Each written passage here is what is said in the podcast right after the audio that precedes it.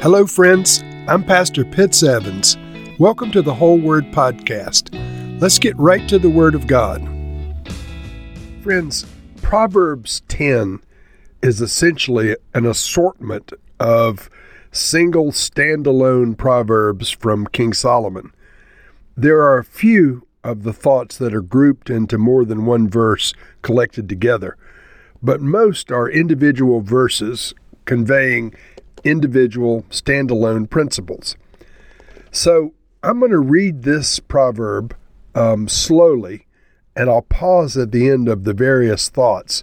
And then I'm going to have very few remarks at the end and recap just a few of the collected verses that expound on other principles. So let's read now Proverbs 10. The Proverbs of Solomon. A wise son brings joy to his father, but a foolish son brings grief to his mother. Ill gotten treasures have no lasting value, but righteousness delivers from death. The Lord does not let the righteous go hungry, but he thwarts the craving of the wicked. Lazy hands make for poverty, but diligent hands bring wealth. He who gathers crops in summer is a prudent son, but he who sleeps during harvest is a disgraceful son. Blessings crown the head of the righteous, but violence overwhelms the mouth of the wicked. The name of the righteous is used in blessings, but the name of the wicked will rot. The wise in heart accept commands, but a chattering fool comes to ruin. Whoever walks in integrity walks securely, but whoever takes crooked paths will be found out. Whoever winks maliciously causes grief, and a chattering fool comes to ruin. The mouth of the righteous is a fountain of life but the mouth of the wicked conceals violence. Hatred stirs up conflict, but love covers over all wrongs. Wisdom is found on the lips of the discerning, but a rod is for the back of one who has no sense.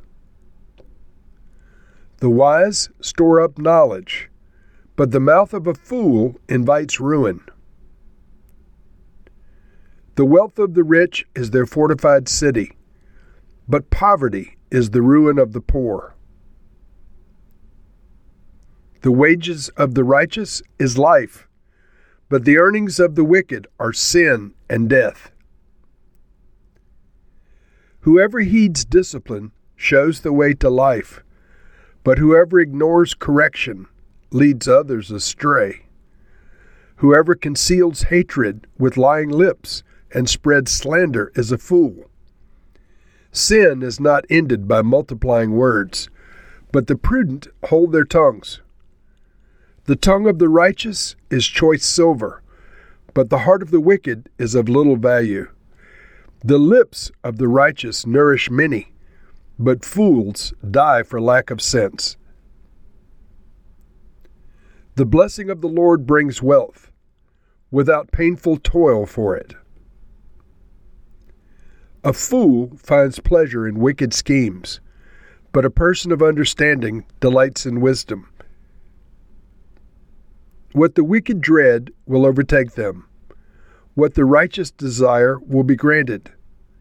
When the storm has swept by, the wicked are gone, but the righteous stand firm forever. As vinegar to the teeth and smoke to the eyes, so are sluggards to those who send them. The fear of the Lord adds length to life, but the years of the wicked are cut short. The prospect of the righteous is joy, but the hopes of the wicked come to nothing. The way of the Lord is a refuge for the blameless, but it is the ruin of those who do evil. The righteous will never be uprooted, but the wicked will not remain in the land. From the mouth of the righteous comes the fruit of wisdom, but a perverse tongue will be silenced. The lips of the righteous know what finds favor, but the mouth of the wicked only what is perverse. And so many excellent thoughts, this assortment. Just to pick a few, verse 4 Lazy hands make for poverty, but diligent hands bring wealth. And he who gathers crops in summer is a prudent son, but he who sleeps during harvest is a disgraceful son. Friends, these are general principles that prove true in a life well lived that lazy hands do make for poverty and diligent hands do bring wealth, but it's not universally true. Sometimes people work extremely hard and they do not become wealthy, but these are general truths that laziness does make for poverty and hard work will um, yield rewards. Then, verse 11 the mouth of the righteous is a fountain of life. I like that. Compared with the mouth of the wicked, which conceals violence. Hatred stirs up conflict, but love covers over all wrongs. Wisdom is found on the lips of the discerning, but a rod is for the back of one who has no sense. The wise store up knowledge, but the mouth of the fool invites ruin. And so, the mouth of the righteous is a fountain of life, but the mouth of a fool invites ruin. You see the contrast. Hatred stirs up conflict, but love covers all wrongs. This continues. In verse 18, we read, Whoever conceals hatred with lying lips and spreads slander is a fool. And then the following verse, But the prudent hold their tongues. The tongue of the righteous is choice silver, and the heart of the wicked is of little value. The lips of the righteous nourish many, but fools die for lack of sense. And so, with our words, we can build up or we can tear down. We can cause people to be encouraged, we can cause people to be influenced in a godly way, or conversely, the wicked can influence people with their lips in a negative way, spreading slander and lies and so forth. So the tongue of the righteous is compared to choice silver because it's valuable. And the lips of the righteous nourish many. I like that expression. In verse 24, we read, What the wicked dread will overtake them, what the righteous desire will be granted. When the storm has swept by, the wicked will be gone, but the righteous stand firm forever. I'm reminded of Jesus talking about the man who built their house on the rock. And when the storms came, their house was okay. But the man who built on sand, the storms came, the storms of life came, and uh, his house was swept away. And in that story, Jesus is the rock, the teachings of Jesus, the teachings of God. And so, once again, when the storm has swept by, the wicked are gone, but the righteous stand firm forever.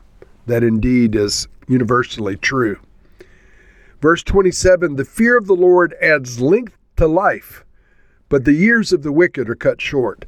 That makes sense just in the natural for behavioral reasons. Obviously, uh, people that have alcohol and substance abuse problems are uh, their lives are often cut short, and these things are often connected with wicked behavior. But the fear of the Lord adds length to life. Both the relationship with the Lord and uh, living according to godly principles adds uh, length to our lives. And finally, there's a long contrast between the righteous and the wicked. I'll read this in conclusion and then we'll pray. Verse 28 the prospect of the righteous is joy, but the hopes of the wicked come to nothing. The way of the Lord is a refuge for the blameless, but it is the ruin of those who do evil. The righteous will never be uprooted, but the wicked will not remain in the land. From the mouth of the righteous comes the fruit of wisdom, but a perverse tongue will be silenced. The lips of the righteous know what finds favor, but the mouth of the wicked only what is perverse. And so, Lord, we ask first that you would forgive us where our words have not been in agreement with your will and your way and your principles.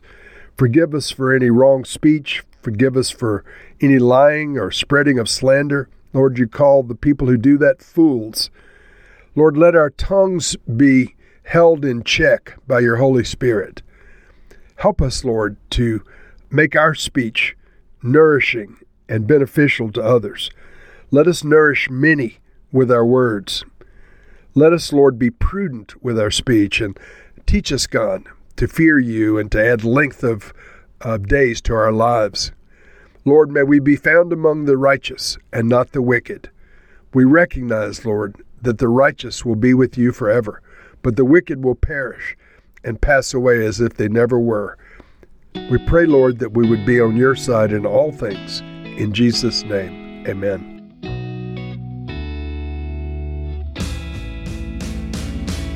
Thank you for listening to this episode of The Whole Word. It was brought to you by Whole Word Fellowship and the Northern Virginia House of Prayer. If you were encouraged, please share our podcast with your friends. We'd also appreciate it if you'd hit subscribe in your favorite podcast app and take a few moments to write a review. If you'd like more information on our church and our ministry, you can go to wholeword.net or wholewordpodcast.com for more information. Thank you again, and may the Lord Jesus bless you today and always.